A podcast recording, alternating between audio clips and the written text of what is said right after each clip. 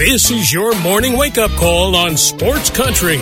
Grab a cup of coffee and hang with us every weekday morning for the latest news, sports, and other things going on around the world and in your backyard.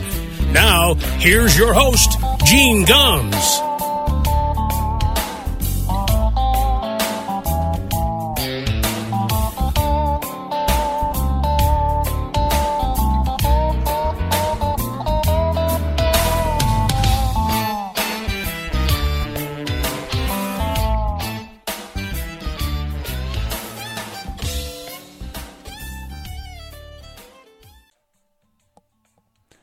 Well, good morning, everybody.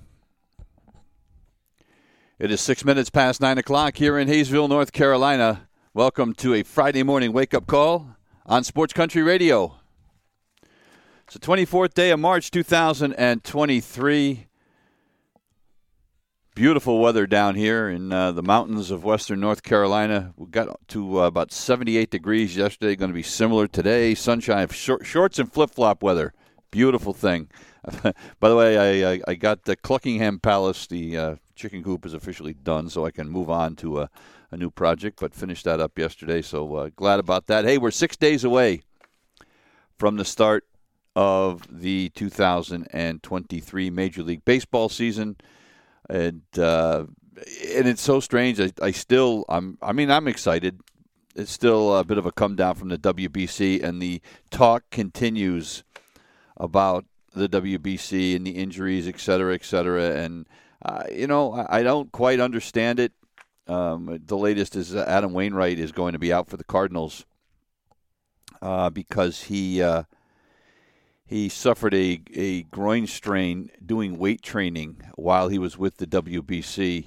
Uh, we'll talk about that a little bit longer. But, you know, at the end of the day, he was going to do weight training in St. Louis uh, with, with his St. Louis team. So what's the difference? He could have done the same thing in spring training. The WBC has absolutely nothing to do with it, but we'll get to all that in a little bit. Um, March Madness resumed last night, and uh, with the exception of the UConn game, they were fun. Uh, UConn last night absolutely destroyed Arkansas. Never saw this coming. Um, look, Arkansas is a team that is loaded with uh, McDonald's High School All Americans. They've they've got uh, a few NBA prospects on that team, and a lot of people thought that this was going to be a tough game for UConn. Size way too much for UConn, and their defense was just smothering. But UConn just owned the paint. They outscored Arkansas 42-24 in the paint last night. Um, they out rebounded Arkansas by 12. Uh, they shot 57%, and they limited Arkansas to just 32% shooting. So it was about the defense, which is a signature of Danny Hurley. He wants his team to play smothering defense. That's exactly what they did last night. And uh, UConn wins it 88 to 65. I mean, it was just uh, unbelievable. Jordan Hawkins, 24 points last night, uh, about as efficient as you can get um, only took 13 shots, but went 9 of 9 from the free throw line. Uh, Adama Sanogo, another great game, 18 points, 9 rebounds. Pretty much did whatever he wanted. Uh, they ran that pick and roll from the uh, from the foul line, extended a couple of times where he'd go out, he'd set a pick, roll the basket, and get the pass for an easy layup. I mean, UConn just it was just uh, unbelievable. Uh, so they uh, they move on. Uh, Arkansas season ends at 22 and 14. Look, UConn has been perhaps the most impressive team in terms of their margins of victory in this tournament. UConn has yet to play a close game. They've won by 24, 15, and now 23. So uh, they have not been close. Their next game, folks, uh, is going to be close. They have to take on Gonzaga next. And I will admit, I did not watch the end of the Gonzaga UCLA game last night. I mean, you know, again, uh, you know, the game didn't even start till, God, it must have been almost 10 o'clock. I don't know, quarter of 10, something like that. And I lasted for as long as I could. And when I went to bed, UCLA had a 13 point lead at halftime. and they were pretty much doing whatever they wanted to Gonzaga. So I figured this one is over. And uh, I guess I should have stayed up for a little while because uh, UCLA absolutely uh, went in the tank for a while in this one. They could not buy a basket. They went on an 11 minute stretch where they did not have a field goal. They went from 13 up at the half to 10 down with 240 left in the game. Now give UCLA a lot of credit. They were down 8 with a minute 5 left. And they hit a three-pointer with 12 seconds left that actually gave them back the lead. But then uh, it was all over. Julius uh, Strawther, a three pointer with 7.2 seconds left. And Gonzaga ends up winning at 79 76 to advance to the Elite Eight. What a, what a great finish. These two teams, what a great uh, history they have. UCLA now 31 and 6 to end the season. Gonzaga 31 and 5. Drew Timme, by the way, 36 points. That is an NCAA tournament record.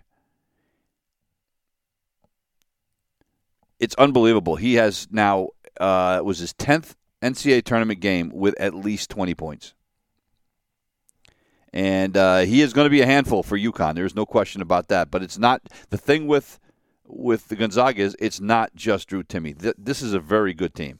Mark Few is a heck of a coach, and now UConn uh, will have to take on Gonzaga. The last time they played. Uh, in the NCAA tournament, I believe, was back in '99 UConn won that game uh, 69 62, but that was a lifetime ago. They've played five times in um, their history, and UConn has won three of the five. And there's no doubt that the Big East um, is a better conference than what Gonzaga plays in. There's no question.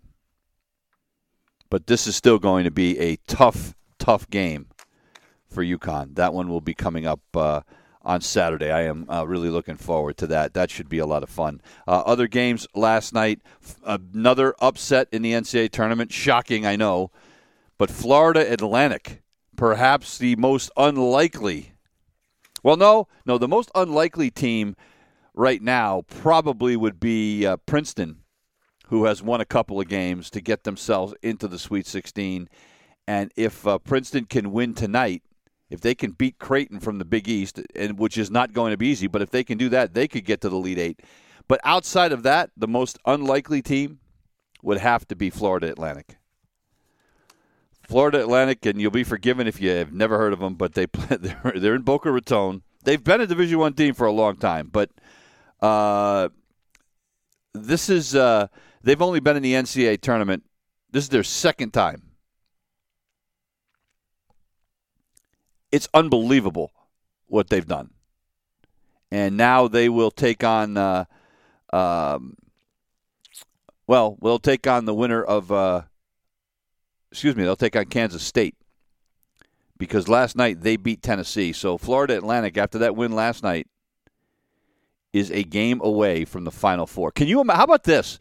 How about if Florida Atlantic somehow pulls the upset over K State? And good luck with that, by the way. I don't think that's going to be easy. K State, the three seed in the East region.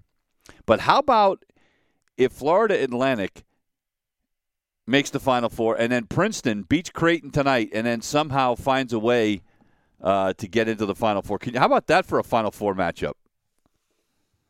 You know, the problem with it is, to be honest with you, the problem with it is, is if that happens, can you imagine Florida Atlantic and and uh, and Princeton get to the Final Four?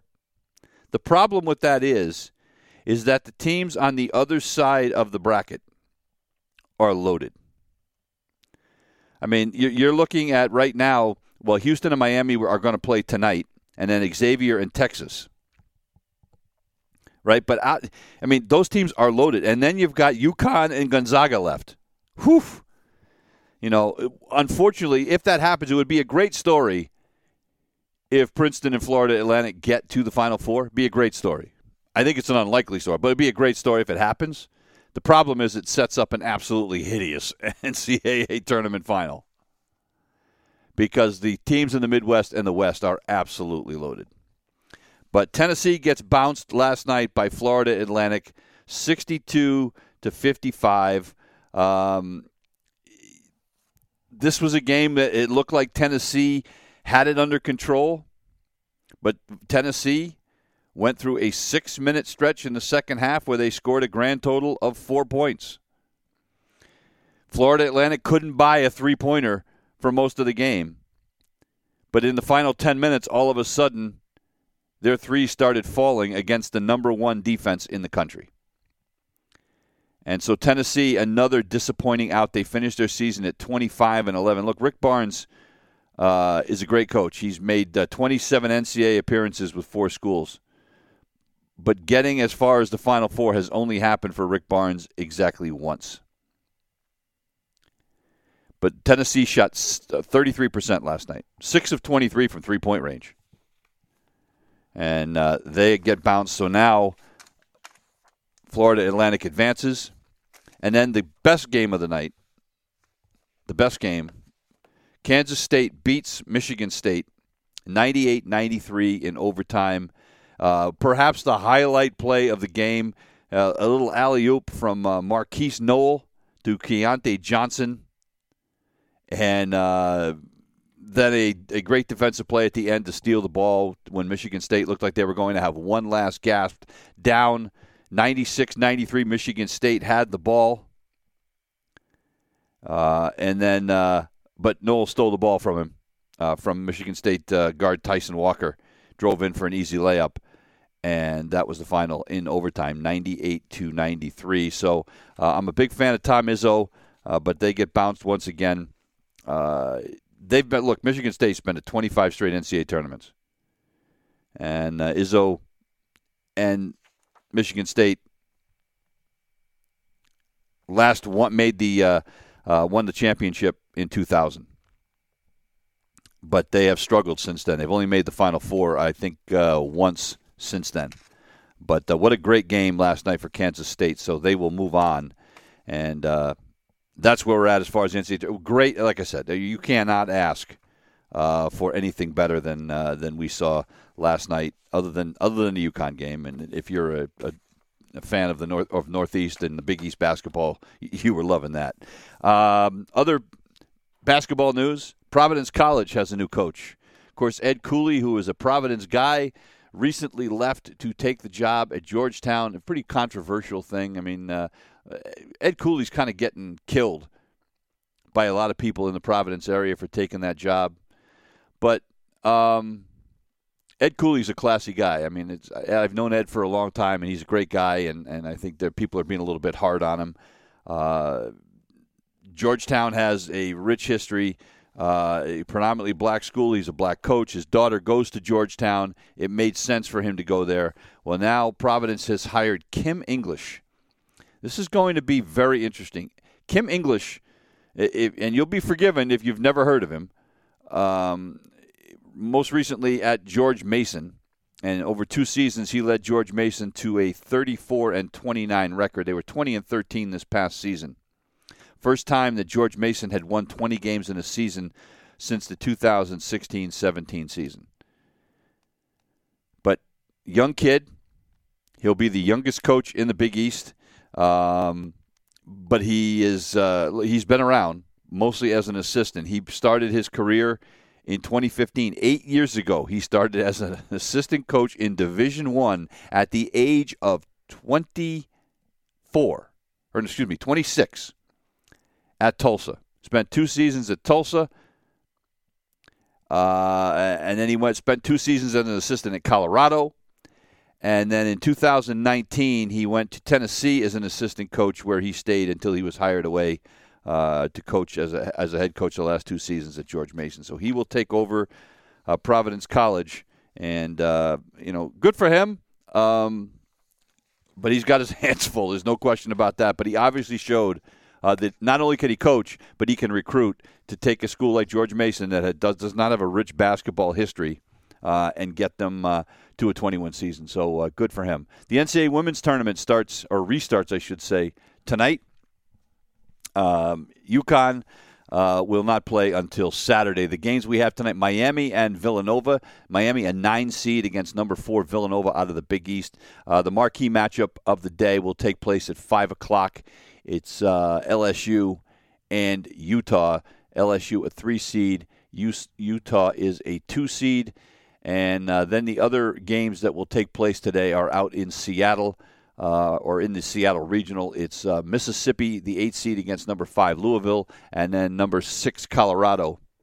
excuse me, will have its hands full with Caitlin Clark and Iowa. They said UConn plays tomorrow. They will take on Ohio State.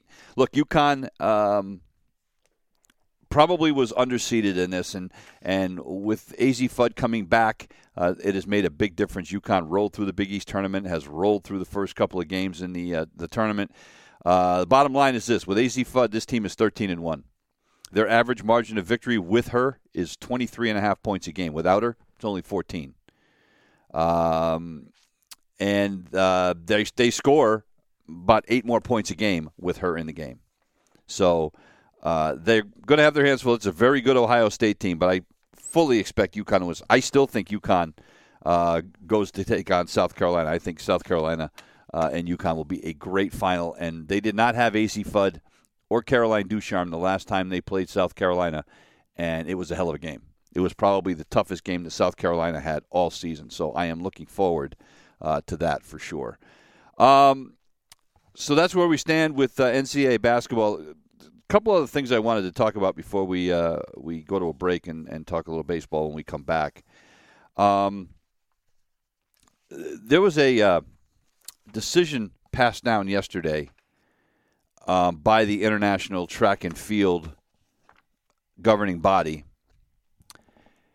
and uh, they are going to ban transgender athletes from international competition uh, and also adopt new regulations that stop people that have uh, differences in sex development from competing. Look, this is a hot button topic in this day and age. Um, not just obviously with transgender, but the whole LBGTQ plus whatever it is community. Um, and th- there is no easy answers here. And Sebastian Coe, who is the head of the Track and Field uh, Association, said, "Look, um, you know, all the decisions, you know, have challenges, but but we just have to do what we feel is the right thing. And the bottom line is this: they are banning athletes who have transitioned from male to female and have gone through male puberty. Um, and and th- this is something that we have seen um, we saw it play out in college with swimming, uh, with the uh, uh, the athlete who was competing uh, for Penn that transitioned from male to female. Look, there is.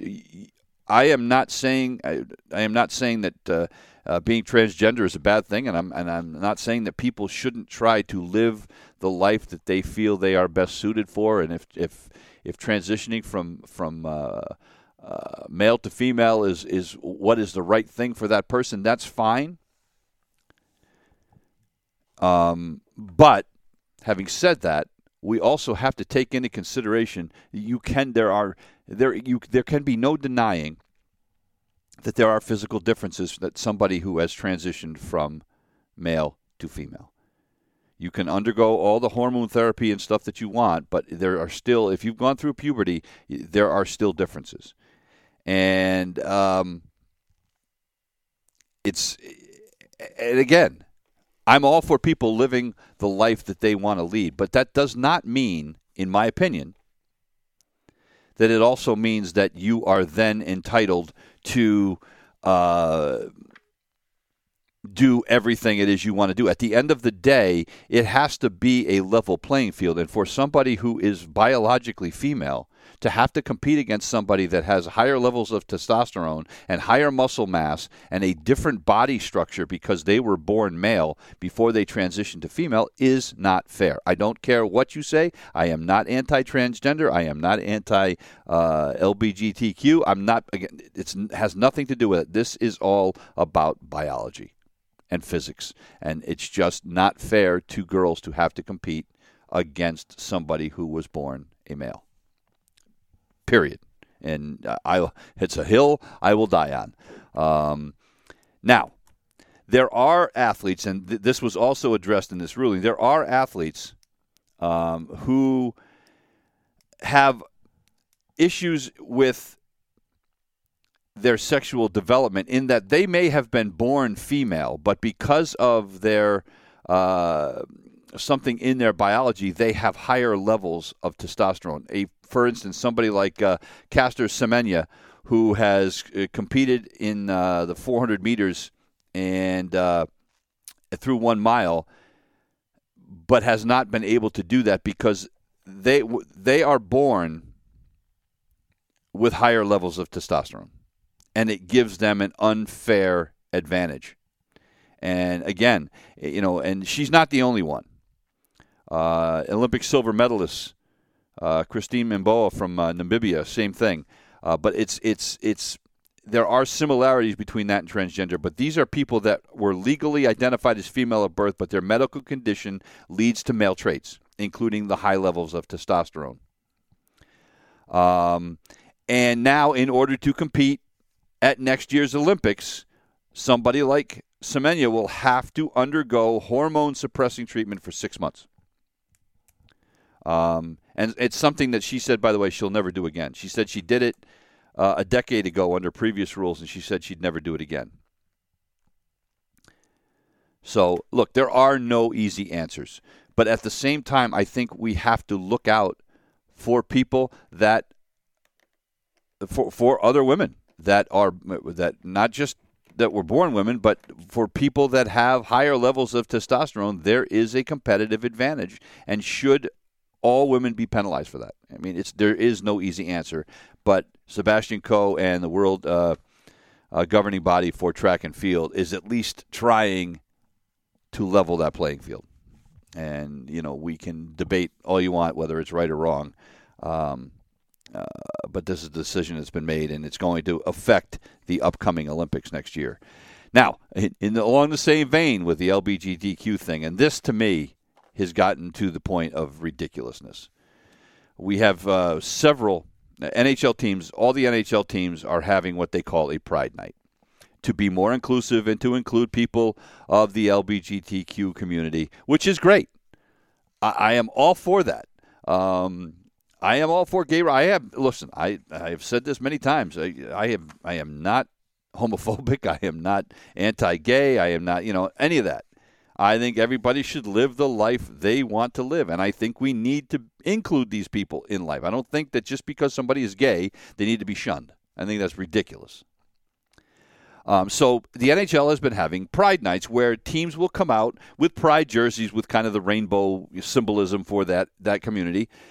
Well, we have had a number of players that refuse to wear them, saying that is against their Christian beliefs and and and yada yada yada which of course also is their right, but it is also the right of other people to skewer them. And the, the latest people that have done that are the Staal brothers, uh, who play for the Florida Panthers, who recently had a Pride night and refused to wear the jersey.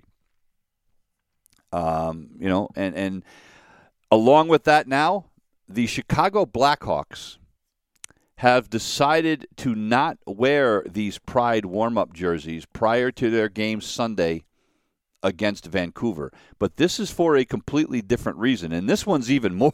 This one's even more uh, difficult to navigate. They are not doing this because they have a few Russian players and people with ties uh, to Russia.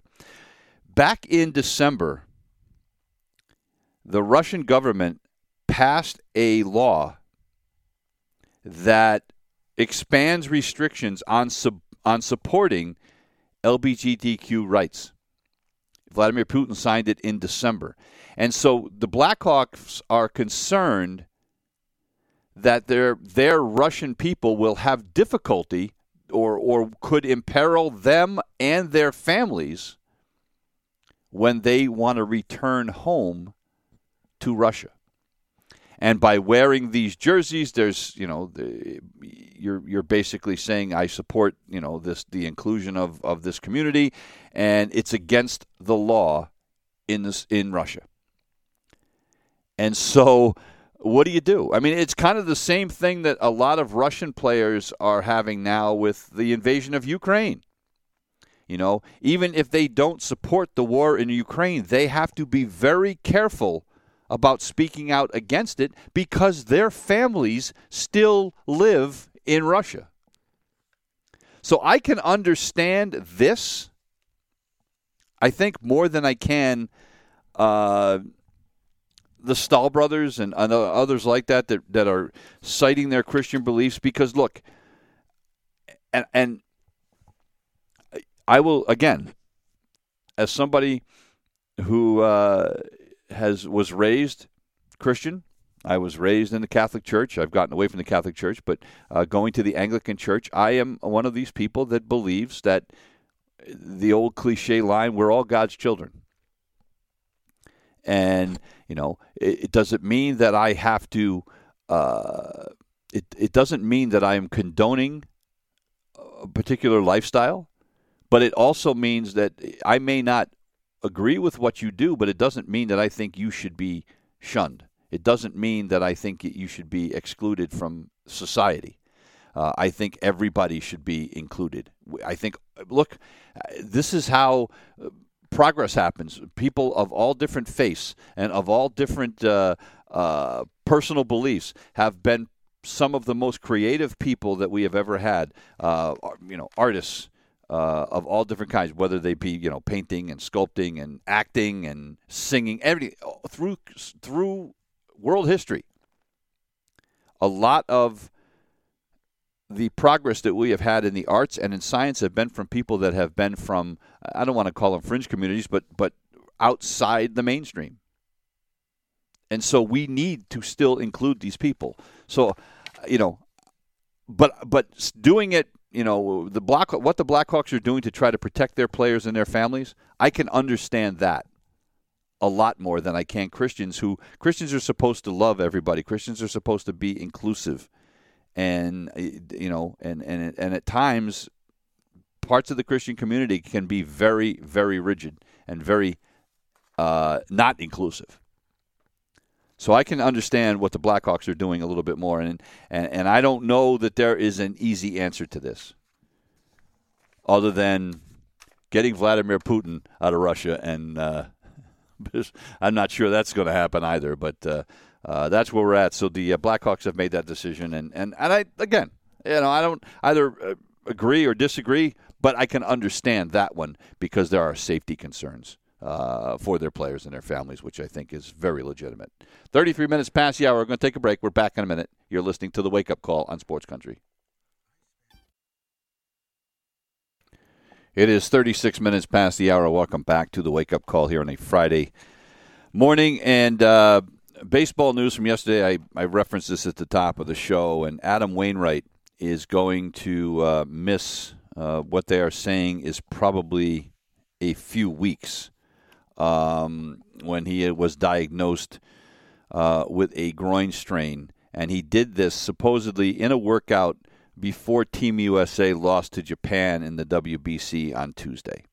And Wainwright had pitched very well for Team USA. He pitched eight innings in the tournament, uh, went 2 0 with an ERA at 2.25 um, was a big part of the reason why the uh, U.S. got to the final. But at the end of the day, people that are screaming about the WBC in regards to Adam Wainwright, this had nothing to do with anything. This wasn't a game. This didn't happen in a game. This was a workout in the weight room, which we all know athletes do routinely anyway. So it had nothing to do with the WBC. It just happened to be that it was in Miami instead of within the St. Louis Cardinals training complex. Um, and and by the way, he's 41 years old. And as somebody who is significantly older than that, but we all know as we get older, it's a lot easier to hurt yourself or to tweak something and have it last a lot longer than it would have when you were a kid. Uh, so at the end of the day, we need to stop the noise about the WBC. This had absolutely nothing to do with it. And uh, Pete Alonso returned to the Mets yesterday from the, the WBC and again was speaking glowingly about it and would do it again in a heartbeat. And you've heard that from almost everybody. You have not heard that. This is the interesting part about this, folks. All the people bitching about the WBC, not one of them are the players. Now, there, there are players that are saying they don't want to, that, that chose not to play in it, and there's some issues with that, especially with the pitching, where your elite pitchers have decided not to play. Or, by the way, how about a guy like Aaron Judge, right, or Giancarlo Stanton? You know, I mean, uh, look, the USA batting lineup was impressive as hell without Aaron Judge, but can you imagine? I mean, but we haven't heard any bitching about the WBC from players. It's all from uh, fans and writers, most of who, uh, you know, probably were lucky if they played high school baseball. Right? So, um, and have no idea what it's like to represent your country. By the way, neither do I, okay? I've never represented my country in anything, but I can only imagine. I mean, as somebody who is a big fan of international competition, I love the Olympics. Uh, I, I'm, I can't say I love the World Cup because I don't like soccer. I'd rather watch grass grow. But I understand. Eh, eh, but I understand what a big deal it is, and, and the fact that that people that it's the national sport for most countries. So I get that. Um, but you know, I always watch the Olympics. I can't get enough of the Olympics, with the exception of a few sports I can't. I don't. I don't like, but I can't get enough Olympics. I just think it's fun. It's fun. So uh, you know, and it's going to happen again. So people just need to, to, to pipe down. You know, and, and again, the Edwin Diaz thing freak injury, jumping up and down celebrating. I mean, the only one you can really gripe about, if you want to gripe, is Jose Altuve getting hit in the thumb. But he could have done that in a spring training game, and that's that's what all the players keep trying to point out. So it's it's tough for Wainwright that he's out, but I don't think he's going to. I don't think you'll hear one thing from Adam Wainwright that says, "Geez, I wish I hadn't played in the WBC." Uh, other injury news, and this one is a big one.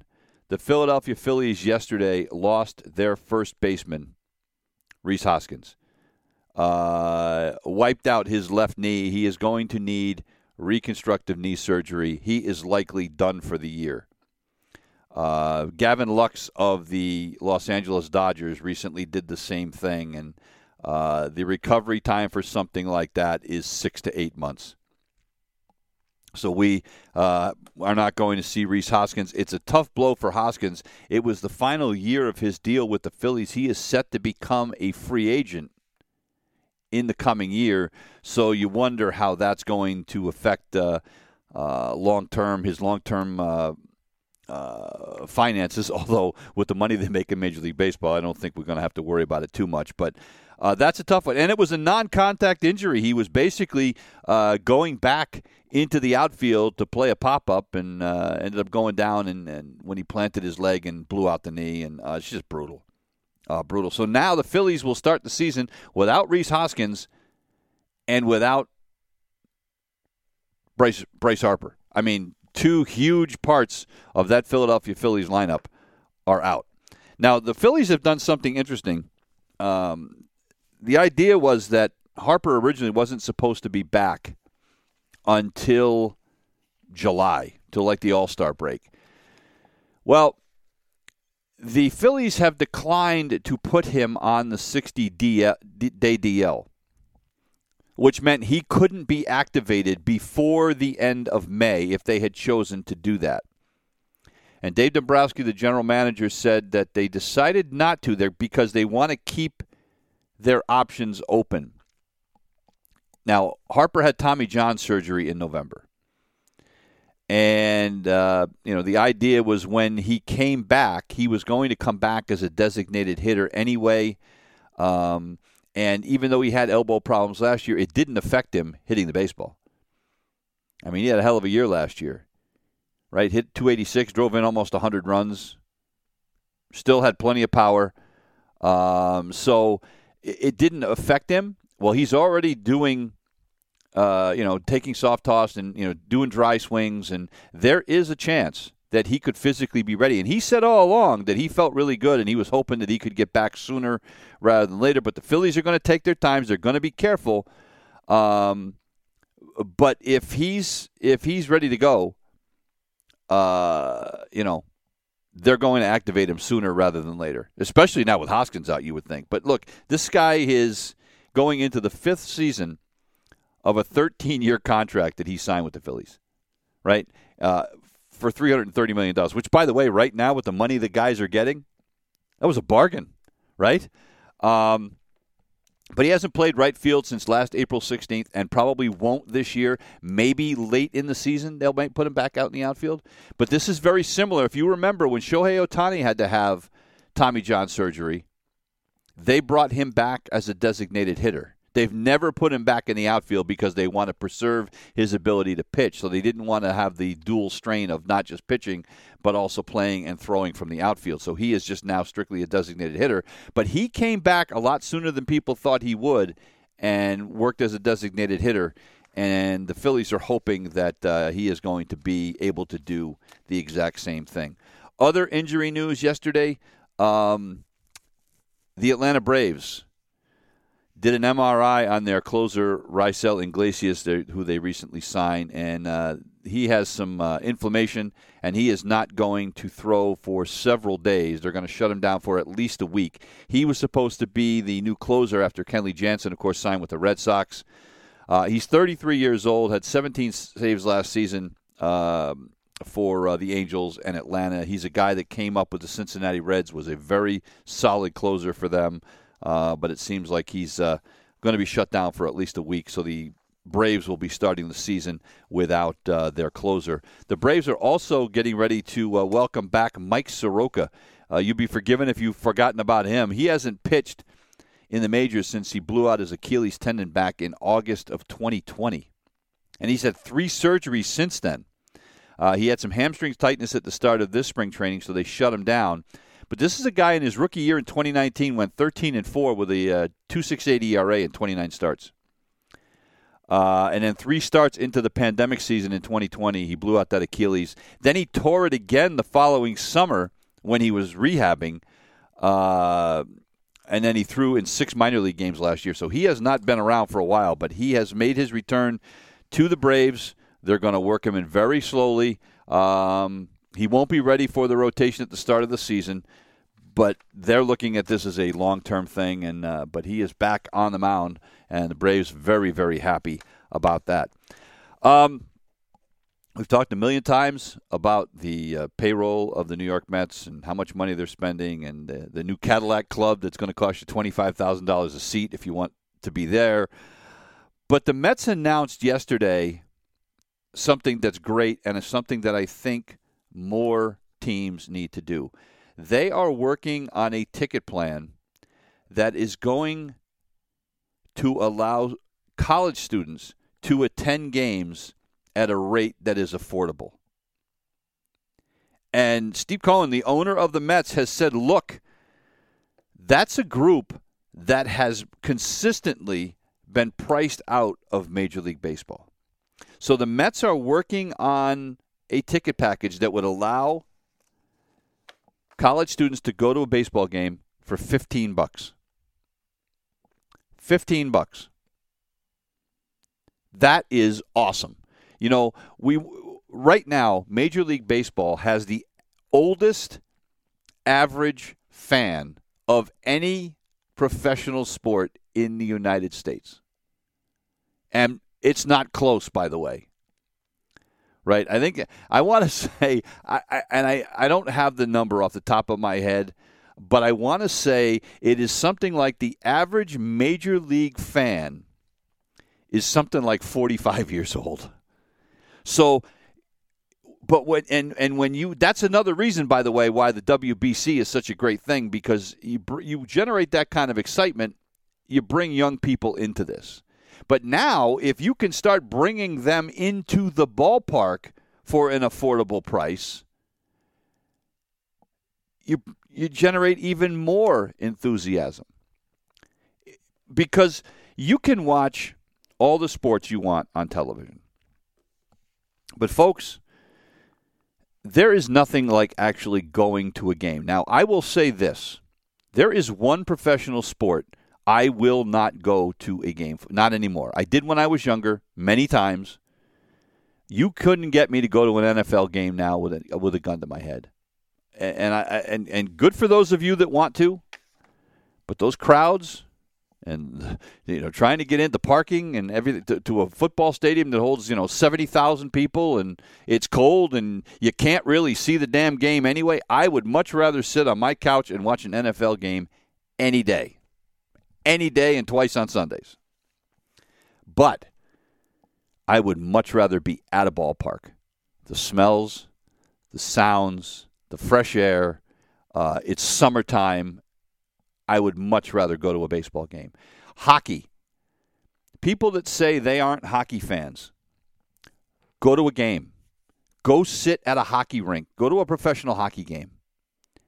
It is a completely different experience than trying to watch it on television because you can see the whole ice, you can see how plays develop. It is so much better going to a professional hockey game. And, and, you know, I said with the NFL, NBA might be the same thing because you know what the problem with the NBA is now? There's so much noise in an NBA game, and it's not just the crowd noise. They pipe in music and crowd noise and sound effects constantly. Next time you watch an NBA game on television, listen to all the background noise that they're generating from the public address system. It's brutal. But I'm telling you, you want to increase kids going to, to major league games, do this $15 tickets. Great job by the team that has the highest payroll in Major League Baseball trying to do this. We need to have more teams do this. This is a brilliant thing. Brilliant. Because college kids going to afford 15 bucks to go to a game. And once you get them in, they'll be hooked. Trust me. 49 minutes past. Yeah, we're going to take a break. Back in a minute. You're listening to the Wake Up Call on Sports Country. It is 51 minutes past the hour. Welcome back to the wake up call. Uh, the Red Sox win their spring training game yesterday, seven to four. Um, only notable things from this game: Bobby Dalbec with a home run uh, as he tries to work his way into the Red Sox lineup. Probably a long shot, although with Yu Chang taking so long to get back from the WBC, he just arrived at Red Sox camp yesterday. Uh, so he has missed a significant amount of time. He had some visa issues trying to get back into the United States. Uh, and Jorge Alfaro, uh, one of the uh, Red Sox catchers, with a moonshot yesterday. Red Sox have a decision to make. Uh, Connor Wong is a guy that they like. Uh, they got him from the Dodgers as part of the Mookie Betts trade, along with Jeter Downs, who's also been who's already been shipped out of town. But Alfaro is a guy they signed to a uh, a minor league contract and was a non-roster invitee. Um, it was his second home run of the spring yesterday. He's 29 years old. This guy can hit the crap out of the ball. He's hitting 524 this spring, which, again, it's the spring. I get it. But he also played for Colombia in the World Baseball Classic, hit the ball well there. Uh, played in the Dominican Republic Winter League, was the MVP of the uh, playoffs there. Um, and in a Red Sox lineup that is going to be hurting for offensive pop the way it has in the past, I don't know how you leave Alfaro off this roster. Reese McGuire is going to make it as the starting catcher or the primary guy, but I think I think uh, Jorge Alfaro is a guy you've really got to look at. Um, you know, they like Connor Wong's defense. Alfaro's a little bit lacking in defense, but man, I just I, I, like this guy. Of course, I'm jealous of his hair too, but I really like this guy. I, I hope the Red Sox um, decide to keep him.